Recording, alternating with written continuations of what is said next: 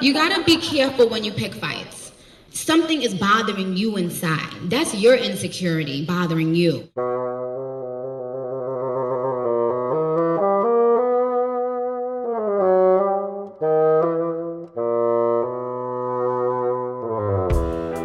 I'm Garrett McQueen. I'm Scott Blankenship. And this is Trilloquy, sharing the power structures of classical music. nice. nice. Shout out to Evan. He helped me come up with that one yesterday on our little social distance walk. Evan, the mixer here of Trilloquy. Uh, welcome to the new listeners. Welcome to the returning listeners. Always great to have you back. Uh, Opus 59 here. Um, do you have any uh, pre movement one announcements, Scott? No, but I know that you've got several. So we well, I, I have a, I have a few announcements. Uh, first and foremost, I want to wish a, a happy birthday to um, Katie Brown, you know, our sister over at the Classically Black podcast. She is turning a whole 27 years old today, Scott. Oh, my goodness. Yeah, so shout out to Katie. Uh, Happy birthday. Um, I want to uh, I want to shout out uh, Demarre McGill and Jeri Lynne Johnson. Demarre McGill um, is a uh, you know a flute player extraordinaire in the world, and we had a nice little uh, chat over this past weekend. So uh, I hope to uh, uh, to speak with him again and have him on Trilloquy. His brother Anthony is going to be on Trilloquy next week, actually. So nice. Um, that's exciting. And then Jeri Lynne Johnson, she leads the Black Pearl Chamber Orchestra based in Philadelphia. You know, always great to um, connect with her. So yeah, definitely um, check check out Black Pearl as well. Um, I want to um, say hello to everyone over at the Boulanger Initiative. We're going to talk about uh, something I did with them earlier um, uh, last week um, uh, with Lara Downes and you know some of her music. She's uh, her music's going to help us strike strike a chord this yeah, week. I've got a shout out for her. Um, I want to uh, shout out the youth orchestras of Los Angeles. Uh, one of my accidentals this week actually comes from my experience talking with them earlier last week. So shout out to the youth orchestras of Los Angeles. And uh, lastly, here in the um, announcements, I want to shout out one of my favorite composers, Nicki Minaj, who gave us our cold open today. I will be addressing um, something um, in that spirit uh, in the fourth movement. So I hope you'll stick around for that. Uh, before we uh, get into the first movement, actually, Scott, uh, did you want to introduce this little th- this new toy of yours to the uh, to the so tell everyone what you have. This is a an Ableton Push 2. And, you know, it just, uh, you can assign different sounds to different uh, buttons here. you know, that's our. the that's, Indivives, Indivives 2 there, but our problematic alarm. That's maybe? our problematic alarm. Oh, that's when something sexy happens. Question right. I wake to in the morning and pass out with at night. What's my popularity with my fellow white people? Okay, okay. Let's let, let's get into movement one. Okay, uh, checking our accidentals here. Um, in in last week's Trilloquy, I said that I was gonna um, find a time to talk to Josh Weilerstein about some uh, black and Jewish relations. Uh, we we uh, we couldn't find the uh, time this past week, so I'm just putting a natural there. That is coming. Um, I, am I'm looking forward to uh, sharing that with everyone.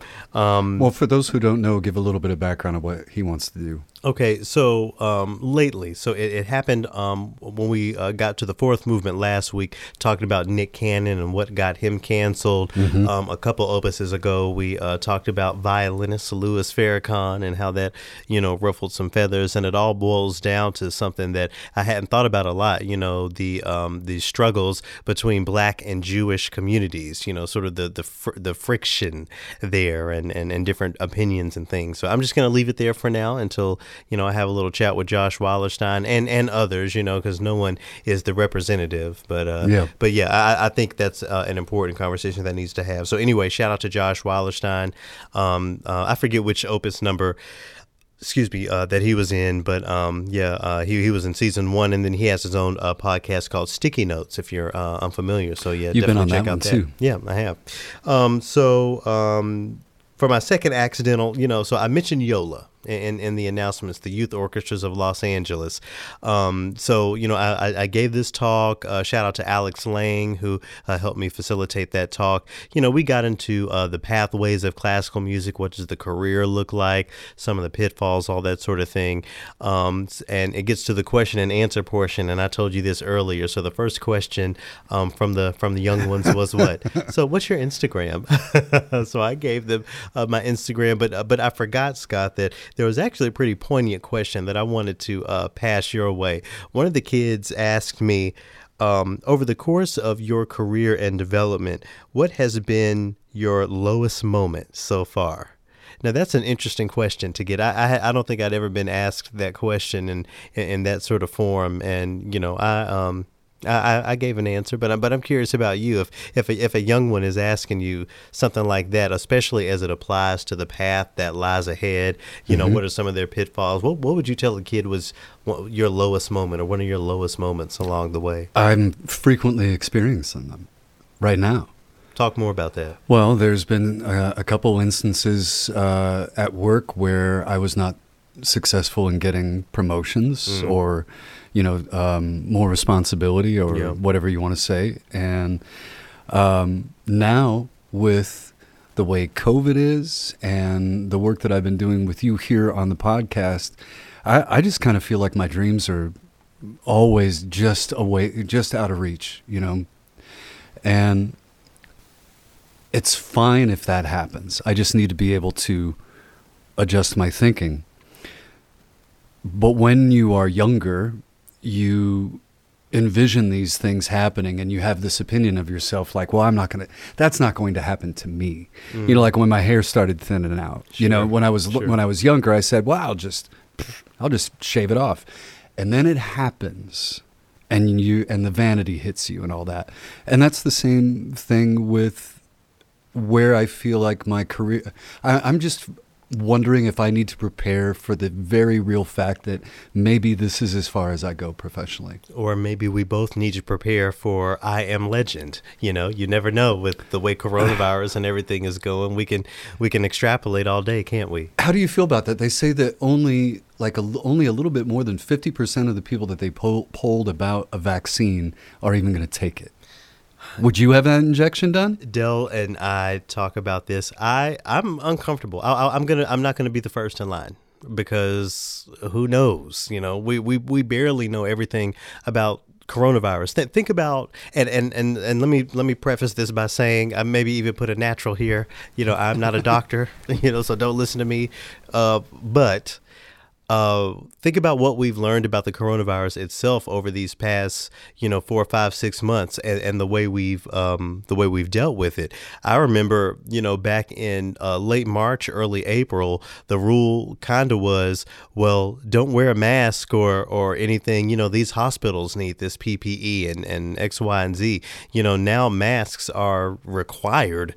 You right. know, in in public spaces. So you know, so so I'm not saying that the scientists, you know, um, are aren't smart enough to catch up with change and then they're not doing the research but there's still so much that, that we don't we know. don't understand. And when i say we I, I mean folks like me you know here on the ground. All i have is the news. All i have is my computer my cell phone. I don't understand enough to, to want to stand in line for the vaccine just yet. And we're getting different versions of whatever information is coming out depending on what news outlet you look at. And I, I'm I'm not nutty about the idea about taking it either. So I mean, what's the alternative for you though? I mean, continuing the. I mean, I, I feel like we we have kind of uh, joint social distanced, but, but yeah, you know, yeah. I mean, how so so looping this back you know to that question from that student um, at yola you know it seems like you know um, uh, the coronavirus with quarantines and then you know just what happens naturally you know to to folks you know you get older you know you turn 50 this year. So yep. you know what is and, and and let's you know again frame this around you know this question being asked by this student. What uh, do you see as a potential light at the end of the tunnel or or what can you know be that thing that can can get you out of this uh, out of these low points that that you may be feeling? That's a great question. I'm always looking. I'm always looking. But like when we were uh, talking before, I told you that as long as I can keep some sort of a schedule, do something active, you know, manual labor outside or organizing, you know, cleaning something. If I feel like if I get something done throughout the day, then I don't feel like such a piece of shit, you know. Well, what sorts of and, and by the way, you're I don't know if we've recorded since you've done your landscaping, but it looks beautiful. Mm. I wish all of you listening could could see it. We also haven't recorded since I did my manscaping. Whoa, whoa, whoa. okay. Anyway, um, Oh, what? Oh, you don't want to talk about that. well, um, see, you've made me lose my whole train of thought. Now, Uh huh. It's gracious. fun. It's fun. I'm enjoying this. Okay, well, oh, okay. See, actually, what I was going to ask you was while you were doing your landscaping, what sort of music were you listening to? But now I'll ask you when you do your manscaping, what sort of music do you listen to? there should be no music going on while manscaping. You need all your attention, man. okay, um, while I was uh, while I was doing landscaping, I'm I'm onto this new band called It It. It's a, a new band for me. It It. okay. Yeah. Um, it's sort of um, some experimental, surprising pop. You know, it's something that a friend of mine stumbled onto on Spotify. Well, let's let's um let's sample that while I catch my breath here, since you want to talk about uh, manscaping and all that.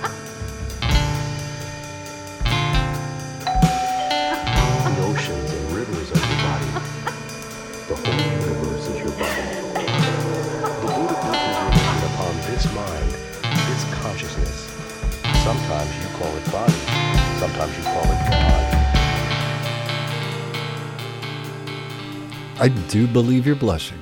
Okay, all right. Anyway, You don't want to talk about it. All right. um, I think you had a uh, some sort of accidental uh, you brought in. Well, you know, it relates to the COVID thing that we were talking about because um, this article came out in the San Diego Union Tribune. I won't read the whole thing, I'll give you the title. Commentary, uh, in other words, opinion. Yeah. Uh, in the time of COVID 19, a plea for classical music. And this woman writes in saying that uh, she is married to a symphony musician. She uh, is wondering why it is that classical music or live performance is categorized as such a high risk activity.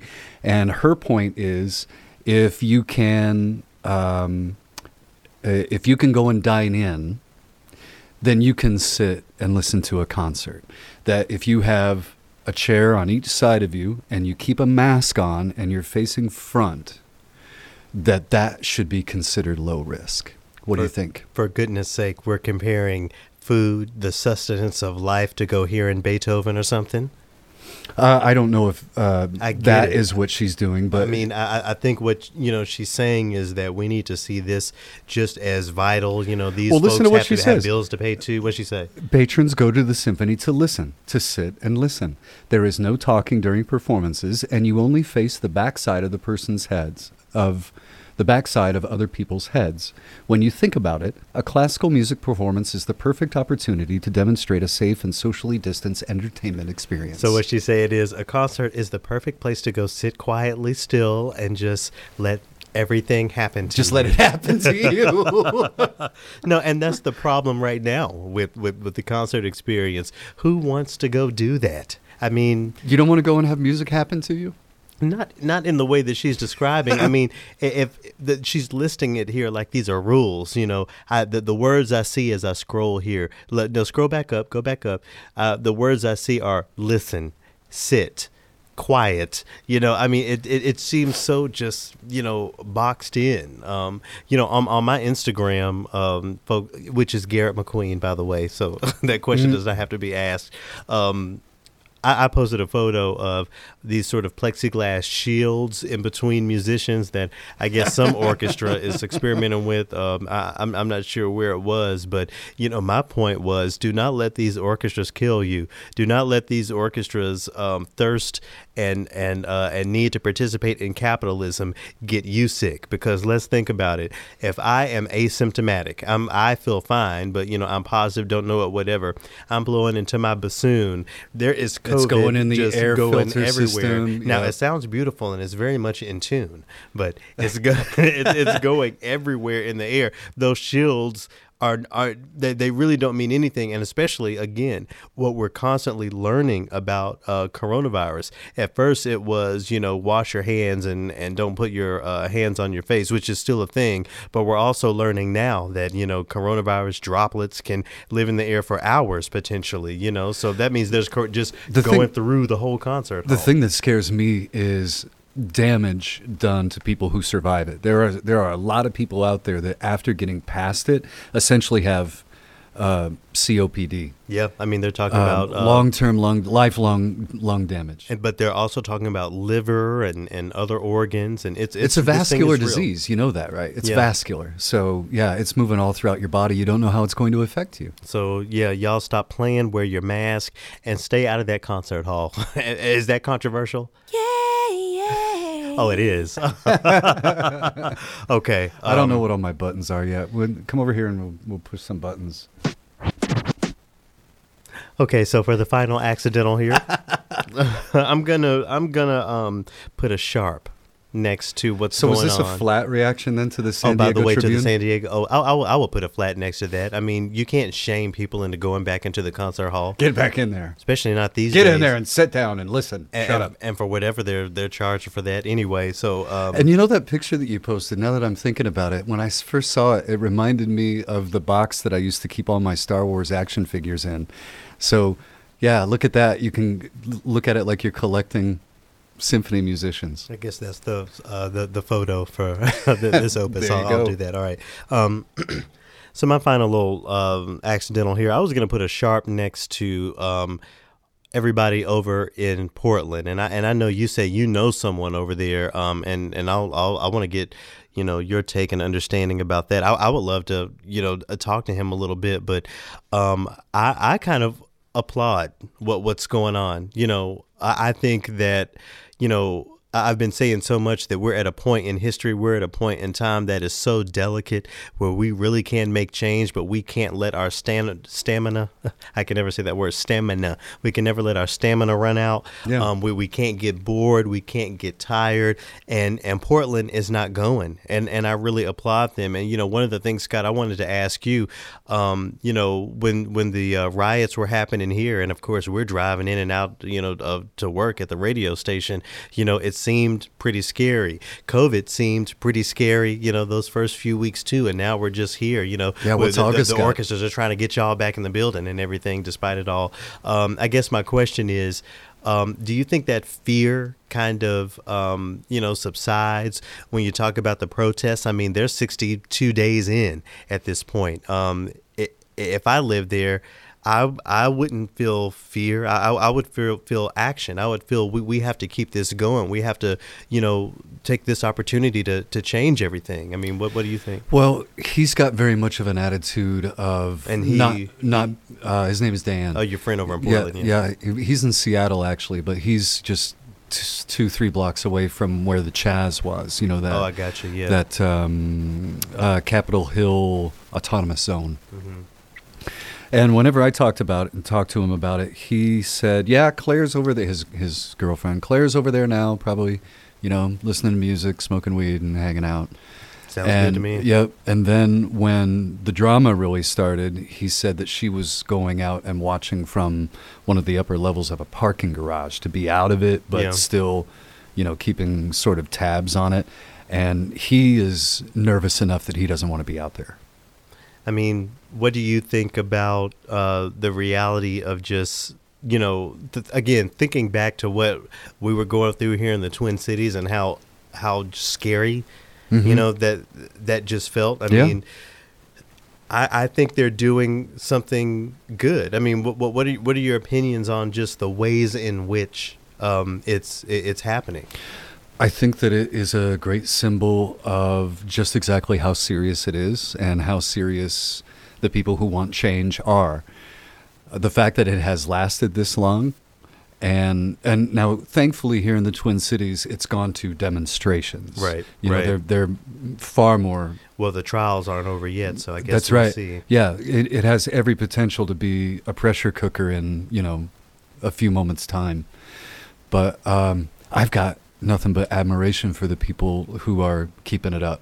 And I hope that Yeah, spark just kind of catches again across the nation. I'm not saying that I want to see violence and destruction everywhere, No. but I but I want to see actual things changing. I, I I I want to see voices heard, and I want to see the conversation to to move beyond just that. I did see somebody holding up a sign that said "The beginning is near," rather than Right. rather than the end is near. And I thought that was a, that's my favorite sign. Yeah. The, the beginning is near. Yeah, absolutely. Um, I, and I guess it can be taken in jest or or as seriously as you like. You know, I was you know searching around the internet and trying to find a connection between you know what's going on over there and music, and I saw that there was uh, uh, some uh, integration of John Williams's uh, Imperial March. you know, I mean, it's it's not funny because think about it, you have these uh, federal you know people you know they're taking folks away and who knows where they're going. You know, what is that? You know, but the story of Star Wars, right? As far as these. Imperial soldiers, Good and- versus bad. The rebels and the and the establishment. yeah, Yeah. All right. I mean, and it and it is a, a very classic tune, isn't it? Absolutely. All right. Well, here's here's a little bit of that as we uh, transition into um, movement two, where uh, we're we're gonna strike a chord or two.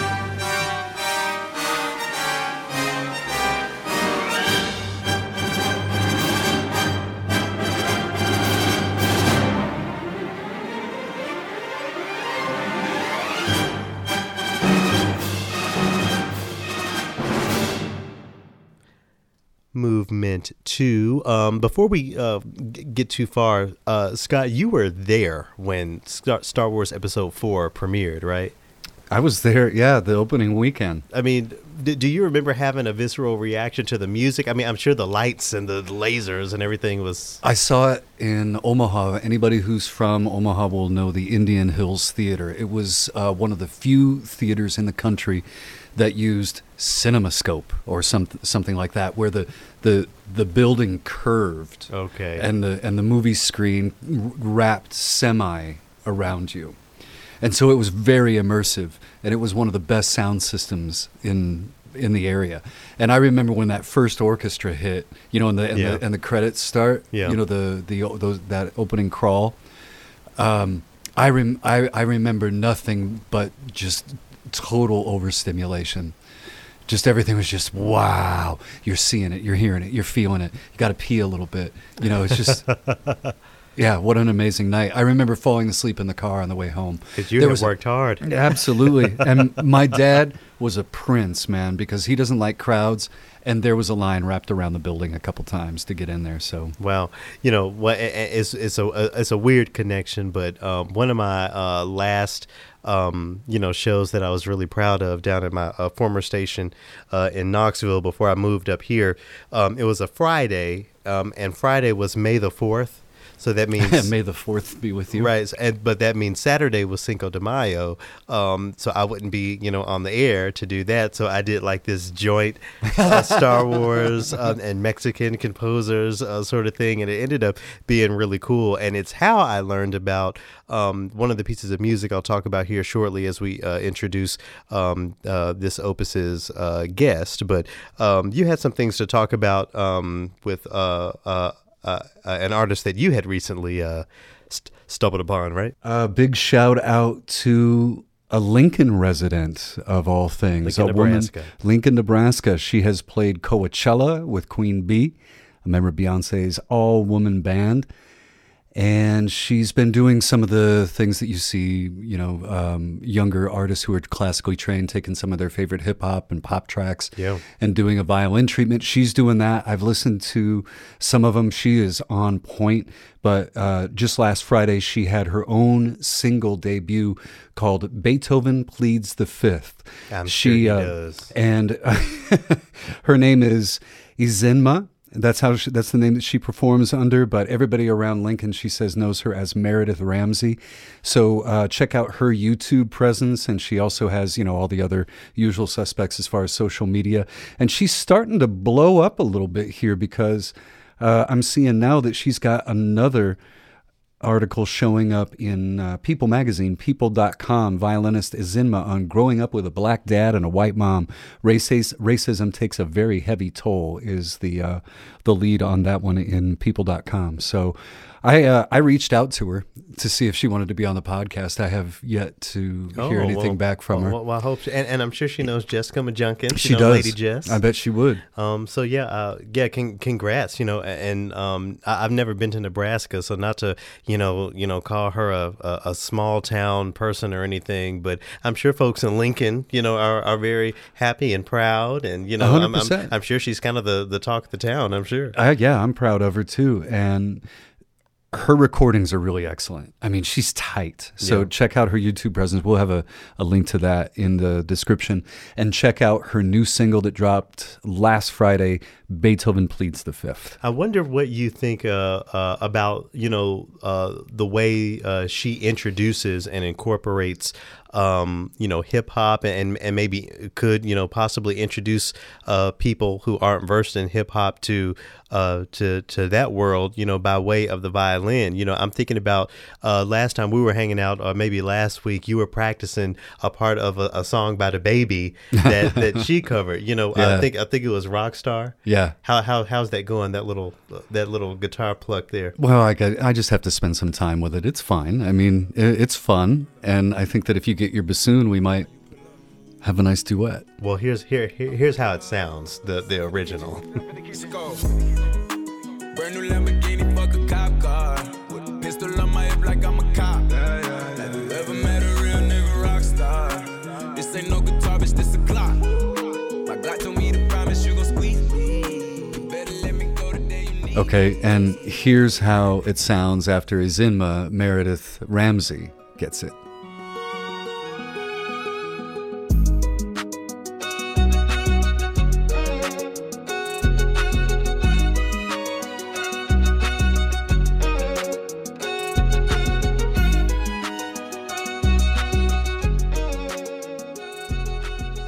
Yeah, so um, to so shout out to Miss Ramsey. Yeah, I hope we can uh, get her on Trilloquy. I, I, w- I would love to, you know, because they, they talk about, um, you know, classical orchestras as these, you know, cover bands, and and you know, again, if, if we're gonna stick with that idea of, of covering all of the great music, you know, I, I think DaBaby wrote some of that um, classic music. So you know, I, I I will I would love to break down that conversation a little bit.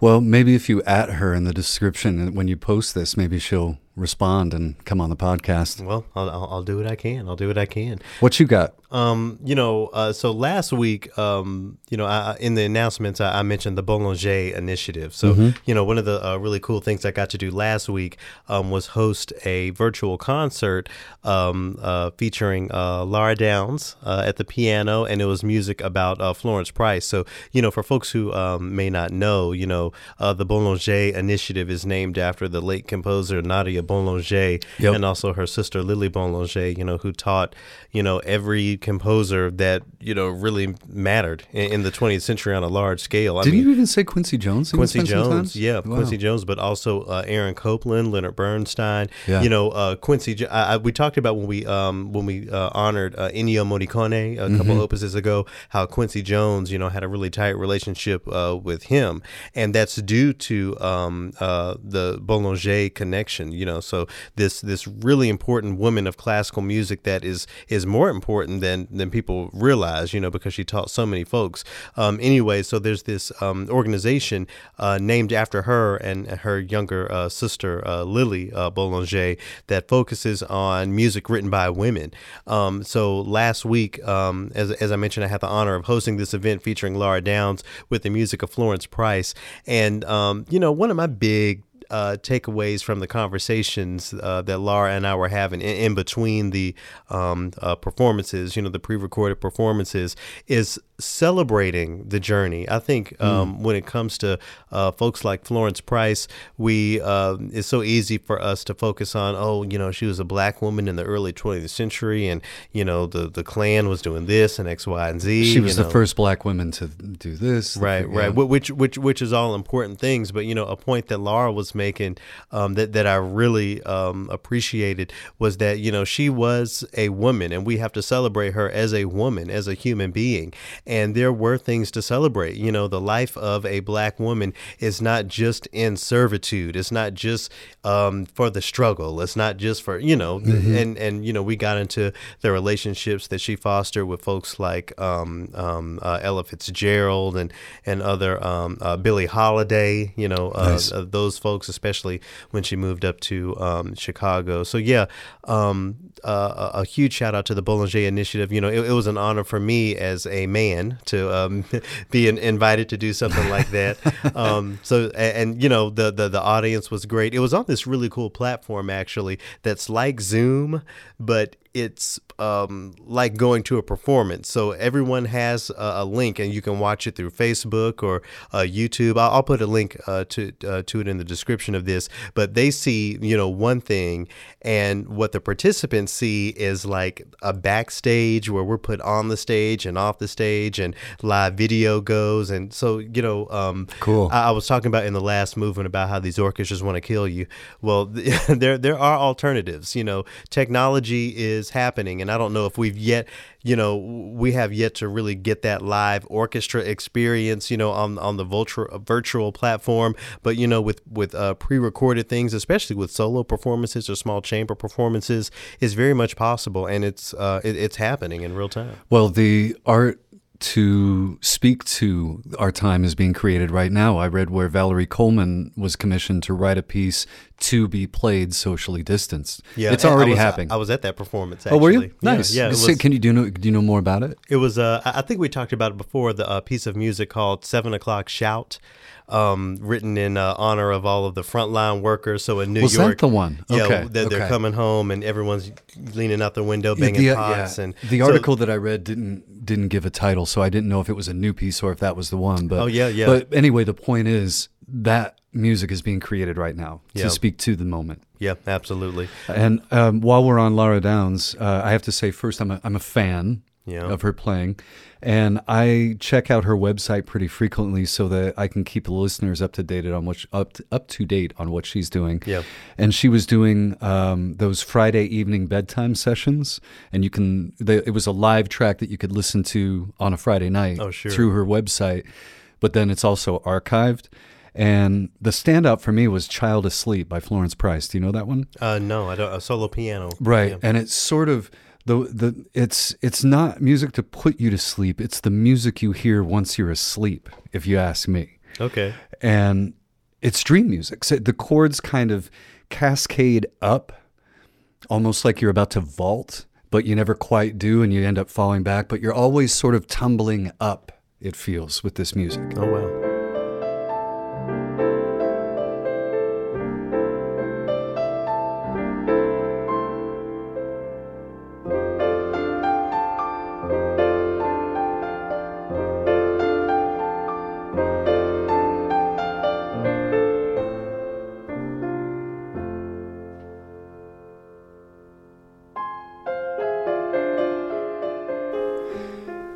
And then there's Going to Bed, an homage to Philip Glass. And to me, that feels like cascading down.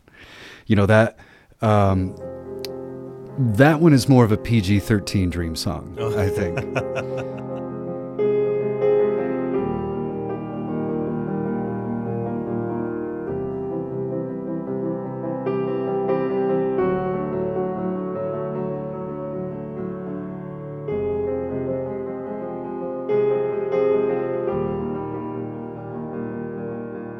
But uh, uh, and for me, Summerland, uh, the William Grant Still, that's for that's actually for slowly waking. Okay, so, all parts of the, Yeah. the bed experience. yeah, Most parts of it, anyway.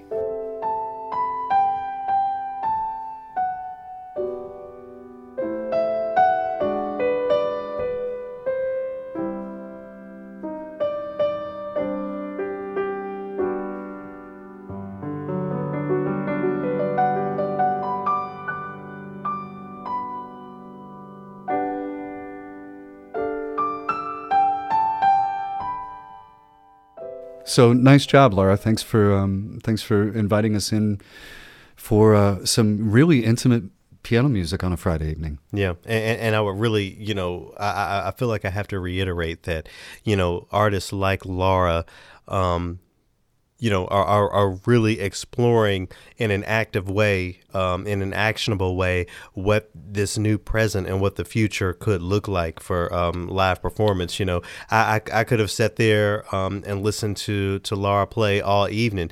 Um, in, in, the last movement, we were talking about um, that article uh, where the woman is talking about, you know, go to the concert hall, sit still, be quiet, blah, blah, blah. Well, you know, if, if Lara is in my home in, in that way, you know, I can be in my bathrobe, I can be, you know, smoking a joint, I could be having a drink, maybe having dinner, but you All know, those I'm just things. I, I'm very comfortable. You know, I'm I'm in my element, and I'm getting to not only connect with this music, you know, hear you know the voice that's left of Florence Price, but uh, really enjoy the company of Lara Downes, and really feel like it's an intimate thing. You know, so much more intimate than the concert hall.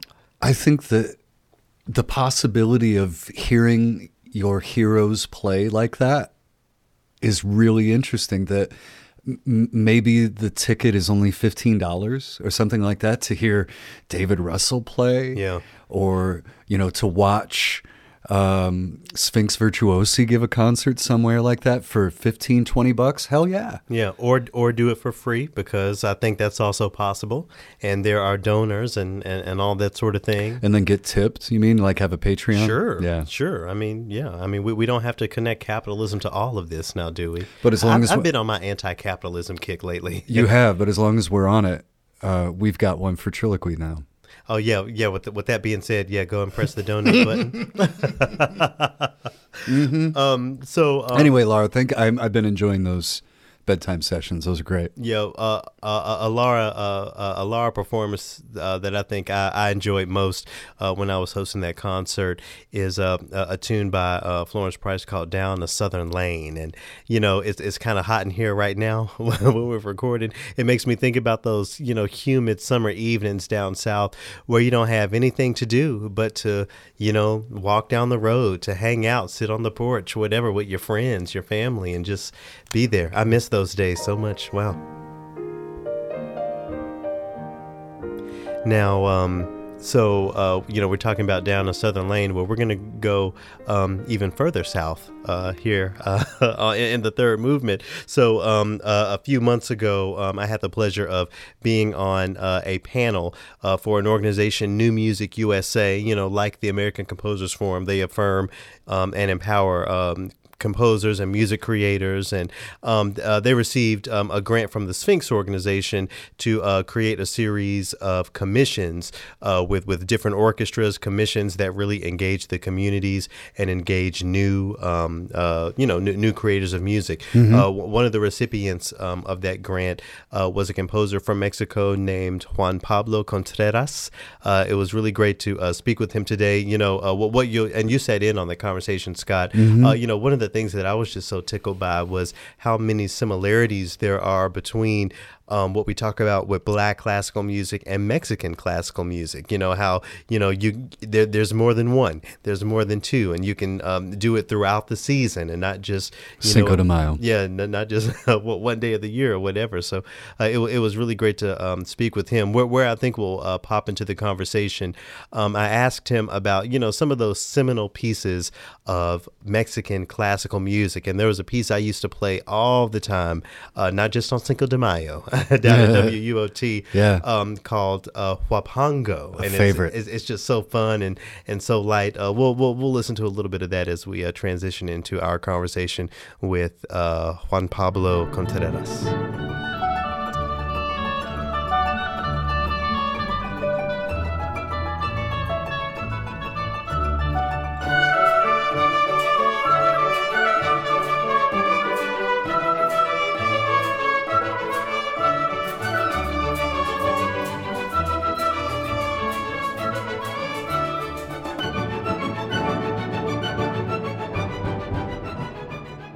No, it's very well known. It's like the people call it the second Mexican national anthem. It's Oh, played wow. so much in Mexico and musicians, orchestra musicians especially know it like almost by heart. Like they don't have to even look at the score.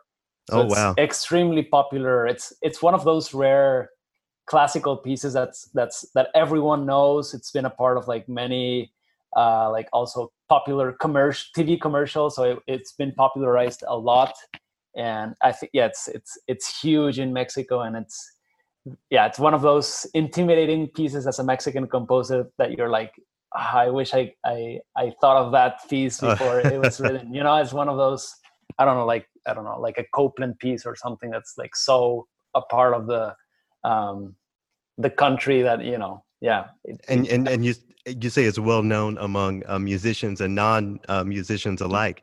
Yeah. Are, there other pieces like that? I mean, it, it seems like uh, you know folks here in the states are are uh, so ignorant when it comes to Mexican classical music. You know, I'm familiar with you know the huapango. Um, I'm familiar with you know Revueltas, of course, uh, Cesar Chavez. But if there's another composer or another piece of music that's just kind of seminal um, to that experience, uh, is is there one? A, a second one that that's become very popular as well, and, and that Gustavo Dudamel really popularized is the Danzón Number Two by. Arturo Marquez. That's that one's also becoming that that kind of like the the Huapango status. The Huapango is so so famous that people even like call it uh, Huapango of Moncayo. Like they, they don't even know like Mon- Jose Pablo Moncayo was the composer. It's like oh, have you heard Huapango de Moncayo? Like it's one one single phrase, and and it's yeah, it's extremely popular. I wonder how um, you know how that culture, that Mexican culture, plays a role in the way you think about uh, classical music. You know, something we talk about on this Mhm. podcast all the time is how classical music here in America, you know, the Negro spiritual is really foundational to that. How does Mexican culture relate to Mexican classical music in that way? Well, for me personally, those two are inseparable, and and for many years now, I've been trying to establish like a new Mexican classical music sound. So for me, it's been a great source of inspiration and and really like a, a very kind of honest passion that I have that, that is that I love telling stories about Mexico through my music. So each piece of mine, at least for the last 10 years or, or so, has uh, reflected on or celebrated some kind of Mexican tradition, culture. Um, and that's kind of been my mission that I want to establish a, a new voice that, that blends the two together in a seamless way and that um, celebrates my, uh, you know, my Mexican heritage in, in an interesting way. I think it hasn't been this approach hasn't been too popular in the last i don't know 20 years or so i mean we, we talked right now about moncayo chavez revueltas all of them are composers that really flourished in the beginnings of the, the 20th century where you know after the mexican revolution uh, these composers really wanted to establish like what should mexican classical music sound like and that, that was like their their task and their goal they wanted to establish a sound for Mexican classical music. And then Mexico has always kind of looked at Europe as a, as a reference point or, or as a source for inspiration. So whatever they, Europe does, Mexico tries to copy that. So there's few composers like myself that have been really, uh, you know, proudly Mexican and in a very extroverted way. Uh, but it's, it's, I think the difference between my music and maybe that of those composers is that I I know what Mexican music sounds like, and uh, what I'm trying to do is more like tell stories about Mexico and and, and kind of put a a modern um, take on on what Mexican music can sound like. Um, Yeah, yeah. Mhm. You, you know, I, I- mentioned, you know, I'm, I'm, I continue to draw the comparisons, you know, between uh, the Negro spiritual and, you know, uh, American, you know, uh, classical music, music from the states, and then, you Mhm. know, um, you know, when you talk about the sound of Mexican music, I'm wondering if there is a specific subgenre or or a specific type of music that's kind of foundational to what you're trying to do. I, I've explored many like subgenres. For instance, mariachi music. I have a, a one of my most famous pieces called Mariachitlan that really takes on the mariachi t- tradition and puts it in the orchestral context. Uh, son jarocho, which is from Veracruz. Uh, banda music, which is like the big brass band kind of sound. Uh, so, so I think different regions of Mexico have their like um, their specific folk music if you may. And I think depending on what story I'm trying to tell about Mexico, I try to find that uh, or use that music and really learn it and really incorporate it and put it into my own language so that people can be transported to that specific place in Mexico and, and kind of relive whatever story I'm trying to tell.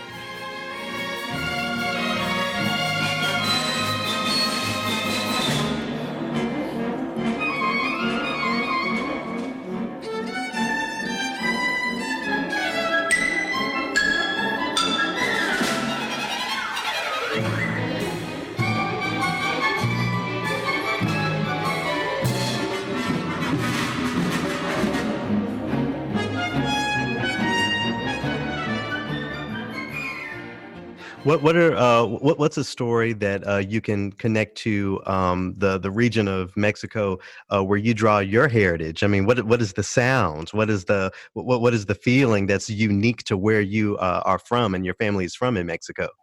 So I, I was born in Guadalajara in Jalisco, and that's the place where mariachi music was invented. And my family used to actually every like Easter, we we used to spend a couple of weeks in the specific town called Cocula, where mariachi music was invented. Um, so that's very much in my DNA. And I and I grew up playing violin, and I played mariachi songs. So that sound, which is you know mariachi with violins, trumpets, uh, like small guitar, like vihuela, uh, harp. That sound, and, and and I think one of the advantages about Mexican traditional music and folk music is that it uses a lot of like European classical instruments. So basically, when the when the Spanish conquered Mexico, they brought these instruments and really obligated, uh, you know, the, the, indigenous Mexican people to, to only make music with those instruments. And mariachi is an in, interesting genre because they call it mariachi because it was like a marriage, like a mariage between oh. the, the, indigenous music and using uh, European instruments so uh, that's yeah i think that's interesting that the, the the history of the country itself is very much um, is very similar to what i'm trying to do is trying to take the european aspects of classical music and blend them with mexican and uh, music which is kind of my history as well yeah, you know uh, the the folks listening can't see, but you use air quotes for the word traditional. I mean, is is there something controversial there? You're you're sort of speaking to uh, the the mix of European and um, uh, maybe uh, indigenous, you know, uh, sounds that have have given birth to what we have today. I mean, is mm-hmm. is that does that conversation go into your you know use of air quotes for traditional? Yeah, it's a whole topic. You know, uh, like you know considering like what what the conquest did to the country and how you know amicable that blending was but there there definitely was this you know this mixture of two uh, races predominantly you know white european uh, and indigenous and this is what came about. But i think rather than um, I, think my music really celebrates that and rather than you know looking at it in a, in a more controversial controversial kind of way it's like saying like this is what the country is today you know? We have both uh, those two uh, heritage uh, and sources and and there's a lot of great and very positive and very beautiful you know mexican music that that uh, really works well with the orchestra and its sound what what obligation, um, or or I guess where does the obligation come from for you to really explore this um, in your music? Because I'm sure there are so many um, composers from Mexico and other Spanish-speaking countries that don't really focus on this the way you do. Where, where does that obligation come from for you?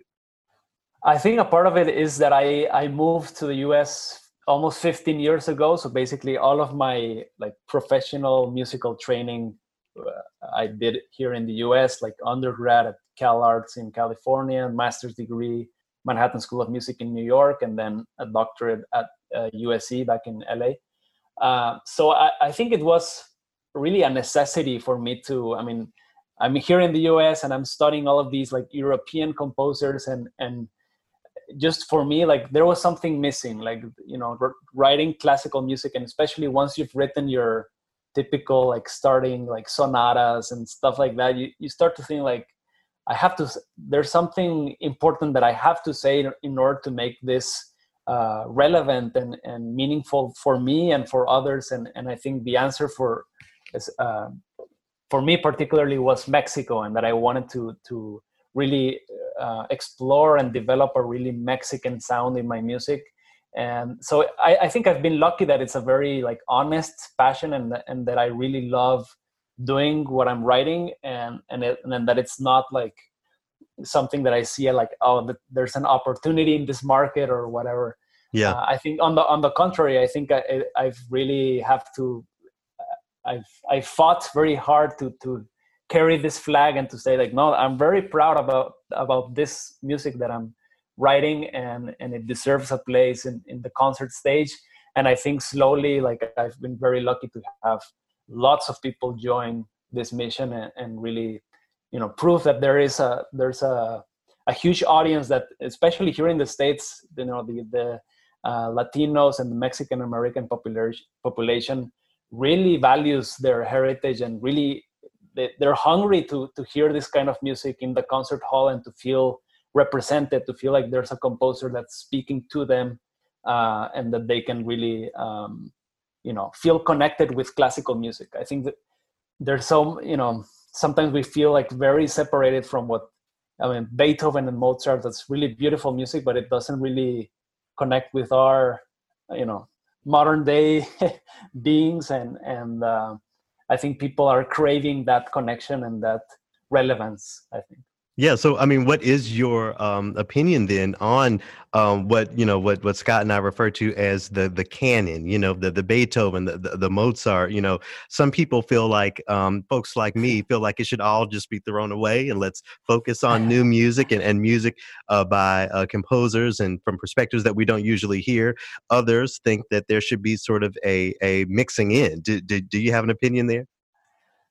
That's a tough one. I, I think. I mean throwing it away i think is a bit too radical but i, I definitely think that it's done overdone i mean there, it's there's too much of that uh, being performed and being programmed and and being uh, i don't want to say uh, worship is maybe a too strong a word but sure. but uh, there is this this uh, this idea of like oh the only like geniuses were like yeah beethoven mozart and and like um, it's even you know at universities and stuff i think it's it's music that's taken too seriously and overstudied and there's so much other great music uh, that we can explore and perform and you know champion that that i mean i think definitely personally i'm fighting for for an evolution in classical music so it does it's not a museum but it's you know something that's a part of, of our modern day conversation and that's something relevant i think. There needs to be a change in that regard. What do you feel like um, you're fighting against? You know wh- where do you where do you feel like the the the challenge really is when it comes to getting more of this music out? I think one thing is that there's um, kind of like a, a commodity i feel with orchestras that that just think that if they program the, the, what they believe to be great music they're doing their jobs. It's just like we're out we're on the stage we take a bow we play this music and uh, wave goodbye and we're, we're going home. And i think i'm fighting against that. I don't like that idea of like uh, orchestras or composers just you know supplying uh, you know the great music that people should just absorb and and and be like revitalized and uh, just by hearing the music. I think one of the uh, something very important with which i think your podcast is doing is having these conversations and reaching out to people and explaining why for us classical music is so beautiful and so you know so important. So so i think one thing that immediately needs to change is like breaking that barrier between the stage and the audience and like establishing that that you know from the get-go that hey we're all human beings we're making this and and and i think the pandemic has really shown a light on that like oh oh my goodness if there's no audience there's no music right and i right. think it's it's really shown orchestras that you know the audience should you know dictate what they want to hear and should be like more important than just this is the music we're giving you and that's the end of the conversation so um, yeah so one thing i'm really fighting is for instance every time i uh, have a, a, piece of music performed or i conduct in a concert I take the microphone and I explain this is what you're gonna hear. listen to this listen to that. This is what the piece is about. And, and i just you know making myself myself more approachable and, and establishing a, a, more direct connection with the audience i think it's very important for me and, and i think it makes the whole experience much more meaningful you know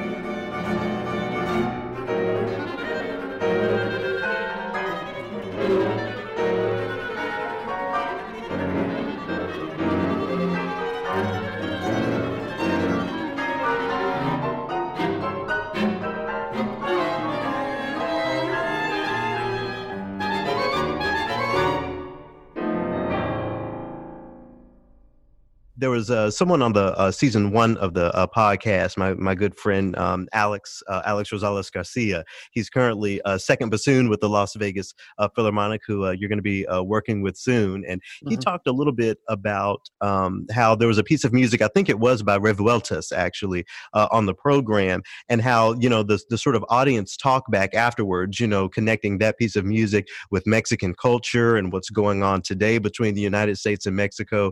It it it turned turned out to be sort of a uh, you know a not so friendly um, experience. It's so easy for you know pro blackness to become political. It's so easy for mm. uh, being proud to be uh, Mexican and affirming the voice of Mexicans to become a political statement. You know, how do you traverse that? Just affirming yourself being political.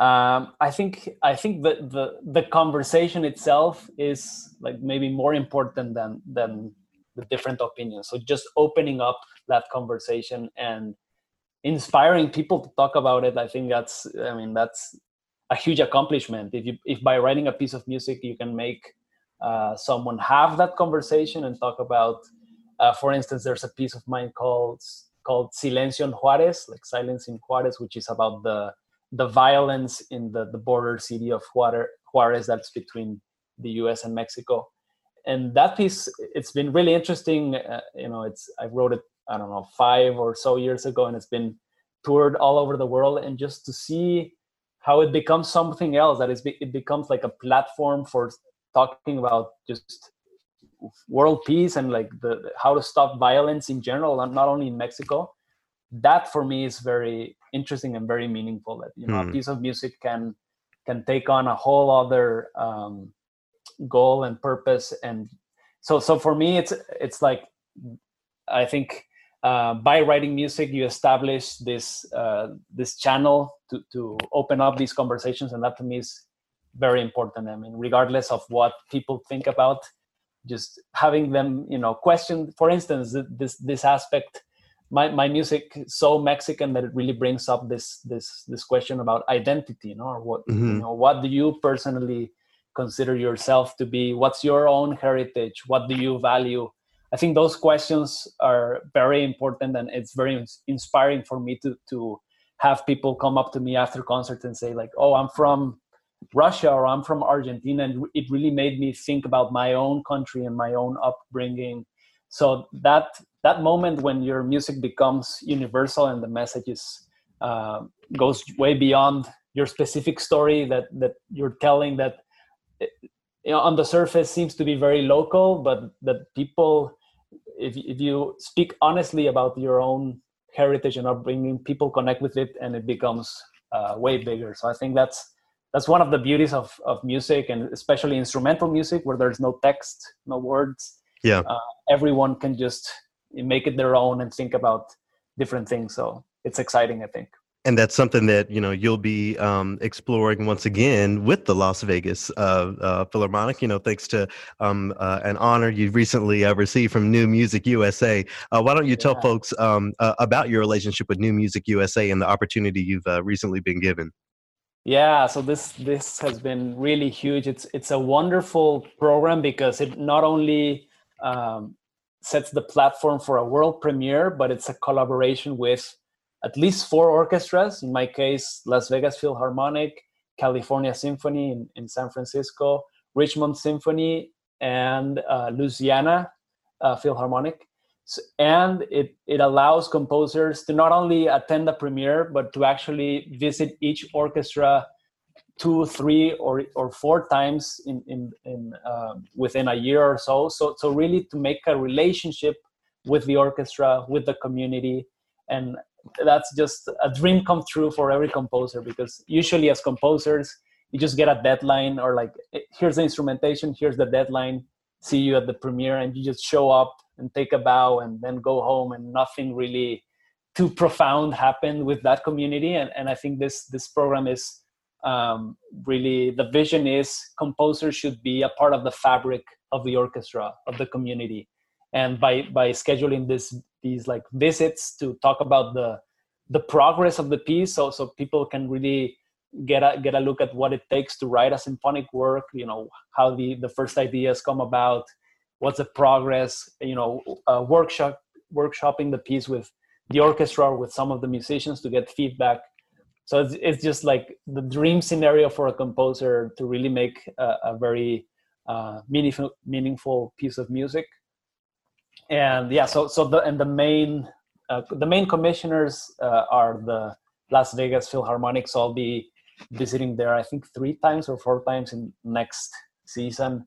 Uh, i'm extremely excited and very honored about that. I think yeah this is just such a dream come true for for me as a composer and as a mexican composer that's living in the us these kinds of opportunities are really amazing you know, if if most folks know anything about Las Vegas, it's casinos, and I'm sure that uh, you're going to be um, digging in more into the community than just the uh, the the culture of the the bright lights and the big sounds, or or maybe that will be a part of uh, of what you're exploring right now as you begin to think about this piece of music. Mm-hmm.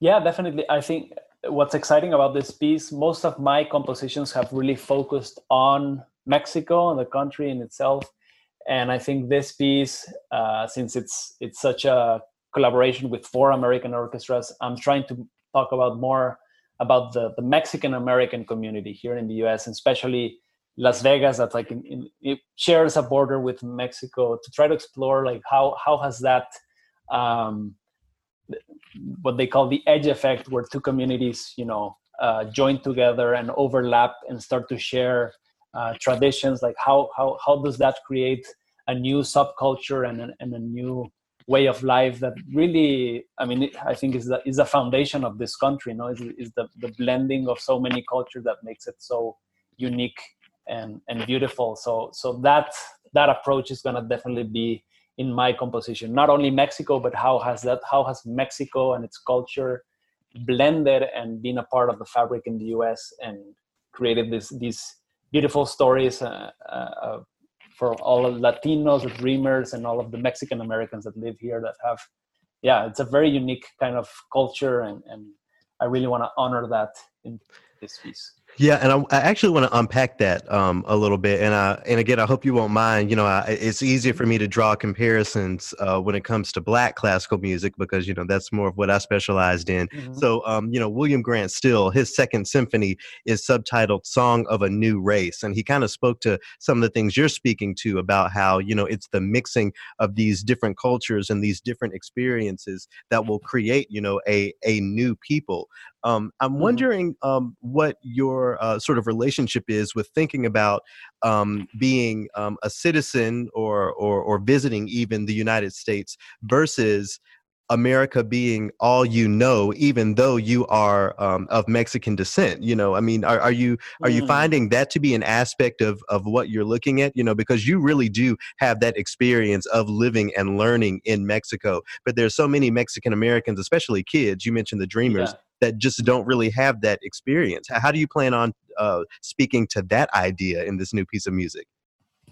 Excellent question. I think what I, have been very pleasantly surprised uh, meeting and interacting and, and, and forming a community with so many people uh, like you described, you know, Mexicans of second generation that were born here and that, you know, only speak English. You know, sometimes they don't even mm-hmm. speak Spanish but I've been really, yeah, pleasantly surprised that these these people love Mexico in a way that it, like goes beyond even Mexicans. Like they're so proud of their heritage, they're so proud of their their culture, and and you know they they they love you know their um, you know all of their history and, and um, so I think that's that's something that I that I wanna explore further that this idea of like yes some mexicans americans have never left the country and, and were born here, but their their their culture is very unique and very very rich. You know, the, the blending of the two, um, you know, their heritage, their Mexican and their American heritage is something very special. And, and I wanna yeah I wanna highlight that even even further and and kind of tell those success stories as well. You know, like you know we have you know given the, the, the political climate and everything you know there's there's sometimes a negative you know kind of uh, connotation of you know people that are mexican american or that live here. And you know there's so many so many great great amazing people that i've met and that you know and that that do so much for america as well. And they're proudly americans as well that i think that part of the mission of that piece is celebrating that and highlighting that and you know giving giving that a platform as well. So i think with music you have the opportunity to to as we, we were saying like invite people to have th- those conversations and and with you know uh, great music hopefully you know like have people you know feel proud of of what they how they contribute to this country as well yeah, and again, as you mentioned before, you know, hopefully making it universal, you know, to, to apply to even uh, even more people. Uh, is, is there anything um, specifically that you can tell us about this new Music USA Commission? Do you have a title picked out? Are there uh, any sketches worked out, or, or what? Not yet, not yet. I've I've been really want I I kind of uh, I want to really start it and dig in once uh, next season basically when i'm when i'm able to go to las vegas when i when i'm able to take these trips and really i want to draw inspiration from those uh, encounters from you know interacting with their community and everything and kind of uh, so right now the only idea i do have is what i talked about this idea of the edge effect which is like two um, different environments. It's it's like a, a concept in nature where two environments meet and overlap and how they create a new uh, ecosystem that's you know so, so diverse and so rich. So i want to explore that like what happens in that those especially the, the border cities and the uh, that that share uh, two heritages or, or more and these cultures and when they come together how does that bring about new life and and and something beautiful? So that's the starting point. We'll see how the specifics work out once i start working with these communities well, we're looking forward to um, hearing it and and hopefully getting it uh, recorded sometime. I'll, I'll space uh, I'll pay special attention to the bassoon part. So I hope that's yeah. Uh... that's I, I, think the bassoon is my favorite wind instrument. I, I, can tell you that. I always know what the bassoon is doing when I'm writing for the orchestra because it can it can do everything. It can play beautiful melodies. It can really support the, the, the lower notes. So so definitely expect a cool cool bassoon part from me.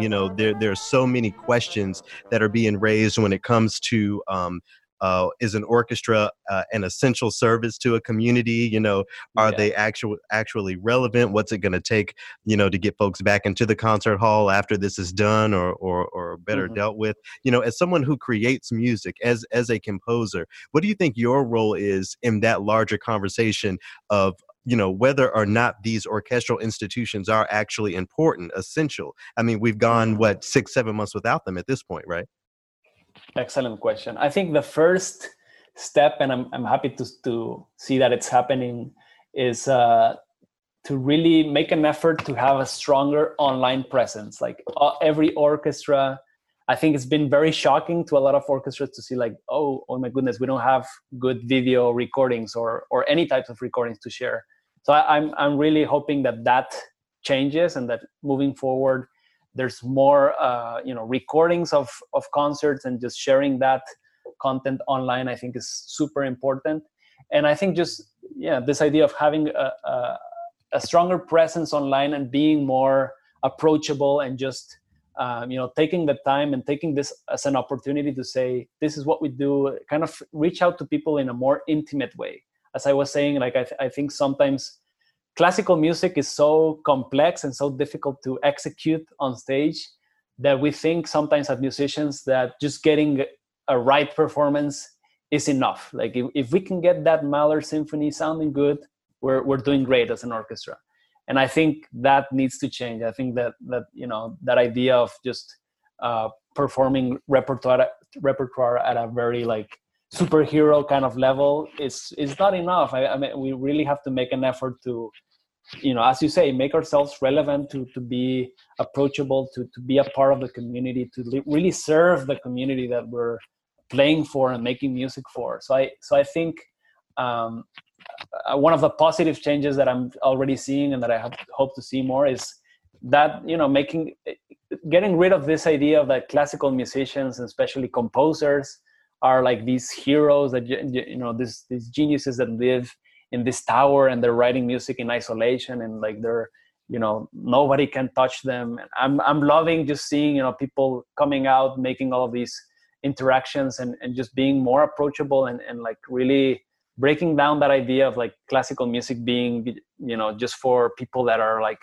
have like superhero hearing and you know like are of a certain social class. I think it's a great opportunity for orchestras to you know re- really you know wonder like okay who's our audience? Like who are we really serving? How can we amplify that audience and how can we connect with them at a deeper level?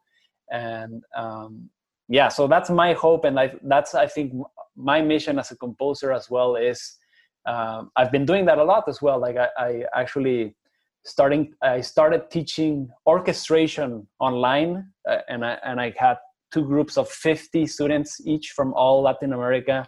So i really created this community that, that i didn't know was out there that was interested in writing for the orchestra really connecting with them really sharing all of my experiences um, working with orchestras what it's like how to do this. And that's been very very gratifying like to change um, that approach of just being super busy writing and touring and really not not having time or like or not taking the time to interact with our community and our, our audience and I, i've really been enjoying doing more of that just being um, more approachable more available for people to interact with and and kind of opening up these opportunities to um, have people learn about what i do and especially people that don't have access to the best education or you know that can't really take a good orchestration course at a university you know, being able to take that with me and um, it's been really great. I've I, have i have been enjoying this this very strange time and but i've been really making use of that and really asking that question like who's our audience and why are we doing this? And i think that's important for for orchestras uh, you know the world over you know the phrase um, black and brown is, is, something that's become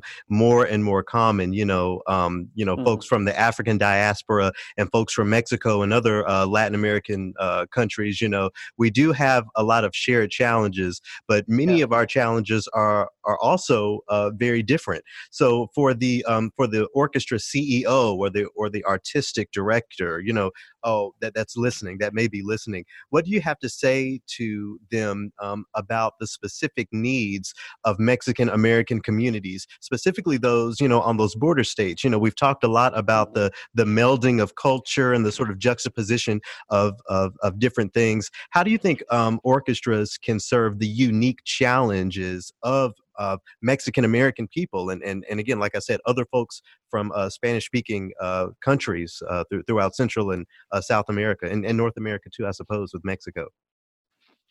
Amazing question. I think um, just take like being being very honest as to how they approach their programming and how they're serving that community. There's um, I see this tendency a lot of like just doing what like one program of Latin music and just all dances, all flashy stuff, and then you're done for the year. Like that that was our program. That that was our way to uh, you know highlight our Mexican American community.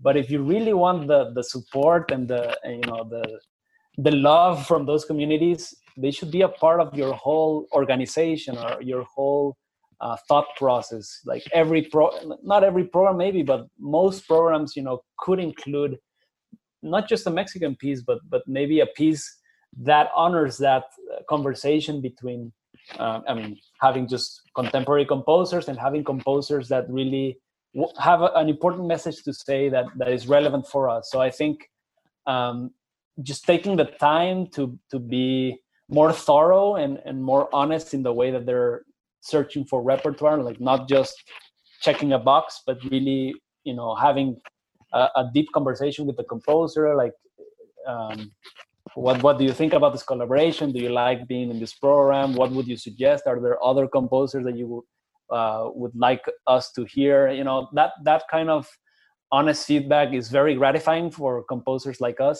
and i think the community can really tell when when the orchestra or the organization is genuinely interested in in what the composer is doing and uh, for instance I've, I've been very lucky to work with the los angeles chamber orchestra. I think this is like my fourth year making music with them. So so that, those kinds of relationships where it's like uh, and you know a recurring invitation and you know and you start to become a part of their community you know people can really tell like this orchestra is really interested in this composer and, and, and in the vision of this composer. And it was just not just a one-time thing just to just to you know check a box but it's really uh, i've been now involved in in so many conversations about programming and and it's i think it's such an easy move you know it's it's so easy. Composers uh, you know we love uh, speaking with orchestras and giving our input and our ideas. It's it's so easy to reach out to us and, and make that a part of your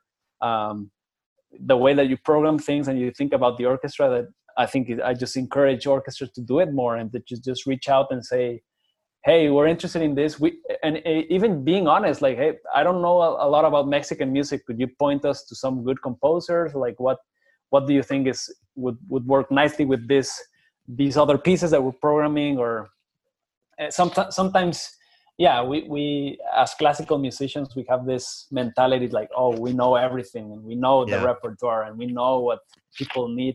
Sometimes we don't and something is it's it's just easier to say hey could you just help us out? Like this is what we're looking for but we we don't really know ex- exactly how to or or even like how to um publicize it you know? Like does this poster look good? Like is is this something that you know you think you know mexican americans would be interested in? Like Yeah. is is the phrasing of this okay? Do you con- or yeah there's, there's so many things that we we can just Are there are there program notes in Spanish? You know, so something that Yeah. pretty easy.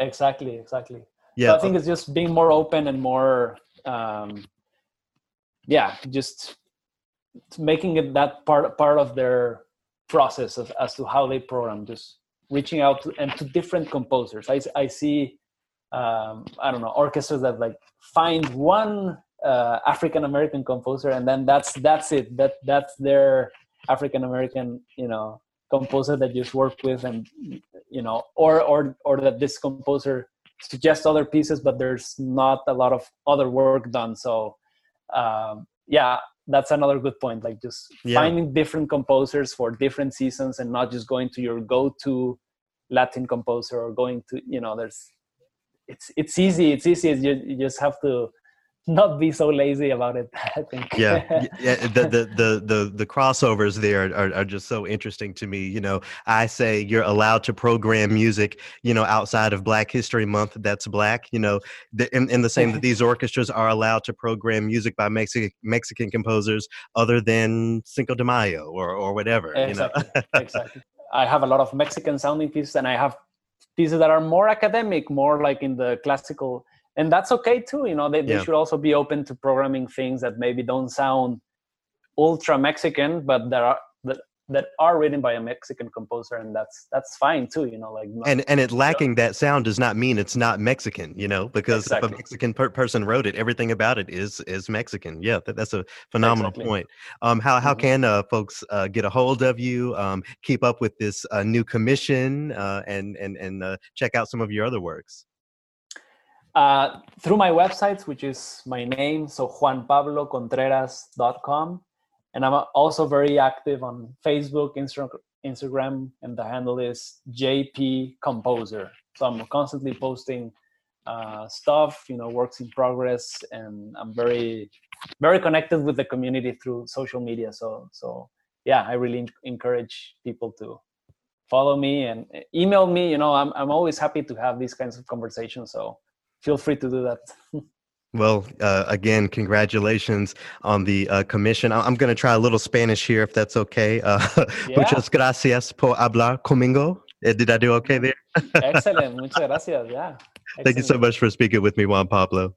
Thank you. It's been a pre- pleasure. Thanks for for having me and and congrats on doing this this podcast. I mean, it's it's amazing work and it's so important to open up these conversations in and about classical music to to the world and to have people see that hey, classical music is is awesome. It's new. It has you know energy. It has power, and it has everything that you uh, you know search for in, in what the music that you play in your car and and and you know don't don't don't be afraid to go to a classical music concert and enjoy this music which is so amazing and that can give you so many colors that you know hardly any other genre has so really yeah uh, congrats for for creating this space for people to find out about what makes this this music so special and why they should you know care about it and listen to it.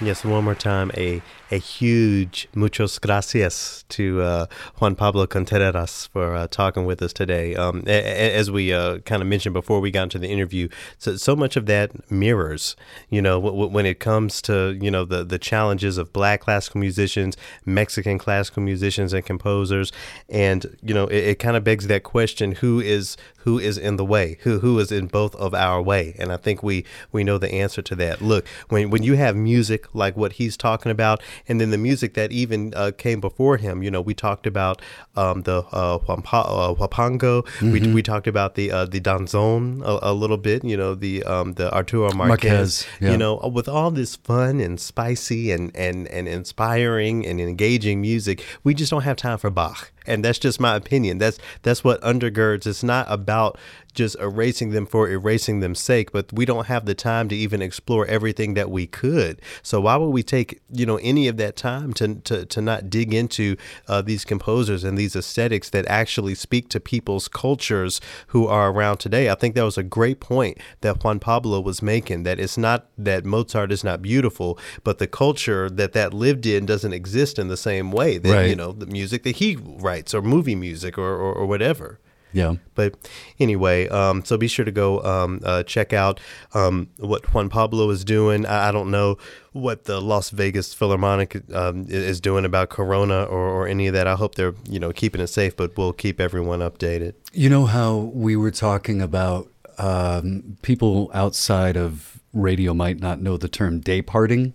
Okay, so we were talking about you play different music at different times of the day. The drive time has a different playlist than the late night. Yeah. You know, that's you know, after hours you get some more of the adventurous stuff, you know, maybe you let some questionable language fall off, you know, fly off what would you think about something like that where you know we we already are having a, a larger imp- imprint with this music through our streams and we have And now de- you're talking about radio, right Yeah. and we have dedicated web streams right so um how do we m- make that happen over the air like what comes through your radio dial the the the gatekeepers and the people who think that's inappropriate getting out of the way. All right.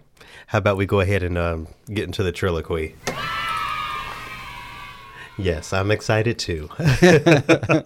All right. Um, let's see. How about you? How about you go ahead? How about you go ahead? I know you have a a, a Trilloquy this week. Yeah, quick shout out to Rob Deemer because it was his Twitter feed that I found a post by Robert Komaniecki. I, I think is uh, I know that I pronounced that wrong, but it says I can't stop thinking about the multi-layered stupidity and racism in this paragraph by Dr. Timothy Jackson. To suggest that diversity in music academia could be achieved if only black families corrected their responsibilities and got their kids into classical music. Now we're not going to sit here and read this whole thing, but are there? Let- let's pick out a sentence in here that just kind of As I see it, take it from there, from as I see it. Okay, so so this is a um, so again this is uh, in response to um, uh, uh, uh, writings by this Doctor Dr. Timothy Jackson. Okay. And it says Dr. here- Jackson going on j- j- blast. j- just an excerpt. As I see it, a fundamental reason for the paucity of African American women and men in the field of music theory is that few grow up in homes where classical music is profoundly valued, and therefore they lack the necessary background. I mean, just that sentence so so what are, what do we mean by classical music first and foremost you know? Maybe they are listening to a classical music that is not you know from western europe. That does not mean that you know they aren't getting exposed to that. And on top of that you know blaming um uh the, the parents you know these parents who you know when when i was growing up uh, my, my parents didn't have a hundred and two hundred and three hundred dollars to to pay for all of the music and band stuff that i always not. needed you know? But but that does not mean that it was, you know, some fault of theirs. I mean, what what what, what are you pulling from this? You you brought this for the Trilloquy. I did. Um, it was this this line sticks out for me too. Low socioeconomic status does not preclude any racial group from doing so, meaning participating in music, whatever. Poverty does not prevent setting priorities. It is not solely a matter of money. All four of my grandparents were poor, working class Jewish immigrants. Okay, now I used to do this. I used to say, now wait a minute, I had it tough. Yeah, yeah. I did some tough stuff. Yeah. And I see that now. This is this is the Trilloquy, okay? I'm going to say this and leave it alone. I'm going to read a little bit of that last sentence. All four of my grandparents were poor working class Jewish immigrants who have fled from Central and Eastern Europe to the United States and England with the clothes on their back, who spoke heavily accented English, which they wrote phonetically to the end of their lives. Okay, listen. So I understand that different communities, one of the communities that I happen to, you know, that happened to be mentioned in that sentence, you know, where we're not talking about diminishing those experiences, but the experiences are so much different. Mm-hmm. And I'm sorry, it's just, it's a different world for a black person trying to survive. You know, it is not up to a parent to make sure that that child is listening to Beethoven and Mozart. I'm sorry. Right. And so my take on it is the number one key thing that I think that white folks who want to be an ally need to do is decenter yourself. First off, because anytime you you you start th- saying things like, "Well, that doesn't make any sense to me. I had this sort of thing stacked against me, and I turned out all right," you're not looking at it from the right point of view from the beginning. Yeah. Yeah. Well, Decenter yourself. So um, for my Trilloquy, I gave um, a little uh, a little excerpt from again as as I described her, one of my favorite composers, Nicki Minaj, who is pregnant right now, by the way, according to the news. So uh, congrats to her. How about we re- revisit that quote very quickly? You gotta be careful when you pick fights. Something is bothering you inside. That's your insecurity bothering you. So what Nicki Minaj is talking about there, she's in an interview, and and um, you know, for, for folks in hip hop, you know, uh, years ago, it was all about Lil Kim versus Nicki, you know, and and you know, seceding the throne, blah blah blah. Um, what Nicki was saying there was, you know, the the longer excerpt of it was, look, I'm I'm very respectful, and you know, I I, I give respect where it's due, but but please give it back, you know, and Right. and and don't underestimate, you know, my my humanity, thinking that you're just going to get this the soft side of it because she I'm who I knows am. she knows where she came from and she can revert back to that. Now, I bring that up to mention my Trilloquy, and I'm gonna I'm gonna say this right now. The only reason I'm not saying any names is because I am going to do um, my side of of of this anyway, and, and you'll understand here in a second. So, um, you know, I'm always getting recordings, um, uh, CDs in the mail, uh, digital files. You know, folks saying, um, you know, what what what if I, you know, what what, what if what if you can get my uh, me my stuff you on my the radio demo. station? You know, like Beyonce said, I might get your song played on the radio station. um, so it's a lot of that, and and some of that has happened. You know, I, I have been able to work with the uh, music programmers and and get that done. So, um, someone reaches out to me. Um, with their new recording and, and they're like oh well you know i would love if we can incorporate this. Yeah and i'm, I'm like that's great. Um, i'm very busy. I'm backlogged. I always have a lot going on but i will definitely get to it as soon as i can. Okay so a couple weeks go by. I still haven't gotten to it. Um, and then you know a couple more weeks go by and i'm like okay i finally have some time to sit down and listen to this recording. So i go into my email box to find the thread again to find the links and all that stuff and i see that this person has responded to me um, complaining stating, "Oh, so I guess you think that I'm one of the oppressors just because I'm not black. Um, I'm, my my music isn't worthy and it should be ignored. You call yourself an agitator. You don't really know how to agitate. Blah blah blah. You know, so." Long story short, this person's feelings was real hurt because I No, wait, have you get had you gotten the recording yet? No, I, I, did, but this person's feelings was hurt because I didn't drop everything I was doing in that moment, you know, and and check this out. Even though I told him, you know, it's gonna it's gonna take a little bit of time, but we're here. So, um, and and by the way, I get to the recordings. I'm I'm not gonna describe the recordings, but um, let's you know for, because as I said, I am going to do my part to get these on the air. All I'm gonna say is the recording of this whole CD features an instrument that data has proven folks don't like to listen to. Now, that does not mean I am not going to try because I actually think the is a cool instrument. Oh, And wait, I said it. There you Here go. We are. And Uh, Kanye was playing two of them. I forgot about that. Okay, so so what so what is my point here? What what what is my point? Okay, so as you know, um, Nicki was saying uh, in that clip, you know, there is something inside of some people that just comes out when they don't get exactly their way. When I can't be in perfect servitude to um, to to certain people's definitions of of shaking things up and and X, Y, and Z, you know that that feeling of malice toward folks who name the oppressor and and who work against the oppressor. You know that anger and and, and that frustration comes out, and that's what happened here. So listen, I'm gonna I'm gonna do what I can to to to get that music on because it's it's uh, good music, a lot of it uh, anyway. There, there there are tracks on it that I don't think necessarily work, but um, give give us you know a, a little bit of of room and and more a little bit of respect. Look. Um, a lot of us are busy. We we are all busy. We all have a lot going on. Um, I, I don't know. I, I, I get into the feeling of th- that I'm complaining and that I'm scolding, and I'm not trying to scold anyone. As Here's much as I'm saying I'm only a human, and it really hurts my feelings, you know, to see people upset with me when I'm out here, you know, really sacrificing all of myself, all of my free time for Sure. this, and and and you're gonna get upset with me because I couldn't turn around in in an hour or a day or even a week, and then you're gonna you know compound that with you know saying, oh well, you must think I'm one of the oppressors just because I'm white and blah blah blah. That sounds like some inner stuff that came out. You know, I took a CD. No, I did. Yeah, I, I think I did take a CD from. I, I went out on one blind date with a woman that was in a band who was trying to get her band on the current. Yeah. Our one of our sister stations, and I said, "I'll do what I can. I'm not going to promise you anything. I, I I doubt they'll listen to it, but yeah, I'll take it." And then I went on vacation and I didn't respond and everything. And she was hot. She got really ticked off at me. She was very upset. And my response to her was, You are asking me for a favor? And this is how you're acting? Well, I'm I'm not gonna do anything with it now.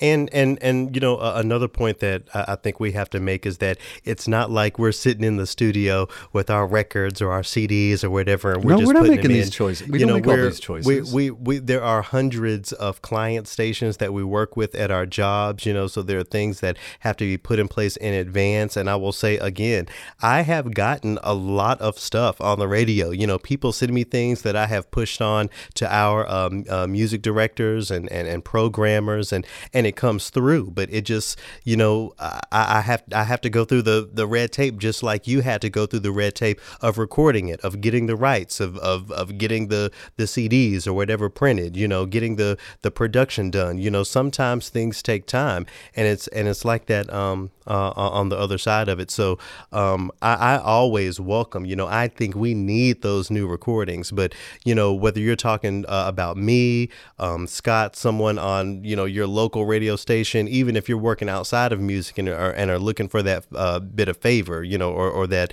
or that hand up or, or the leg up or whatever, you know.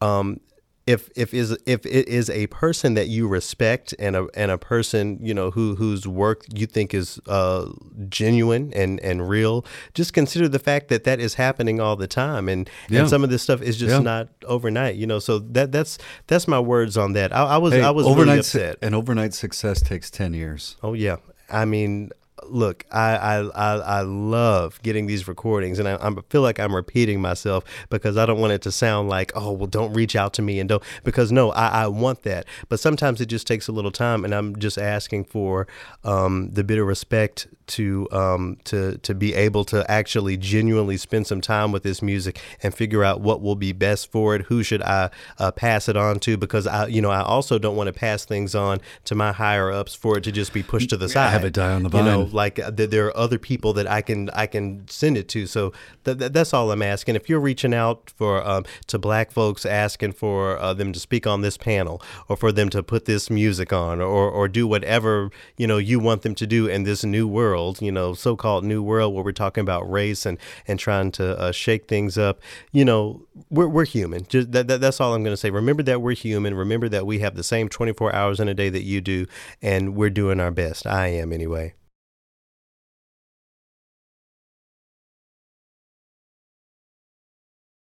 To um, you know Scott to that woman who uh, was was upset with you. Um, I guess I'll uh, if she's listening, I'll remind her that um, as you've reminded all of us, you're freshly manscaped, so you're ready to go.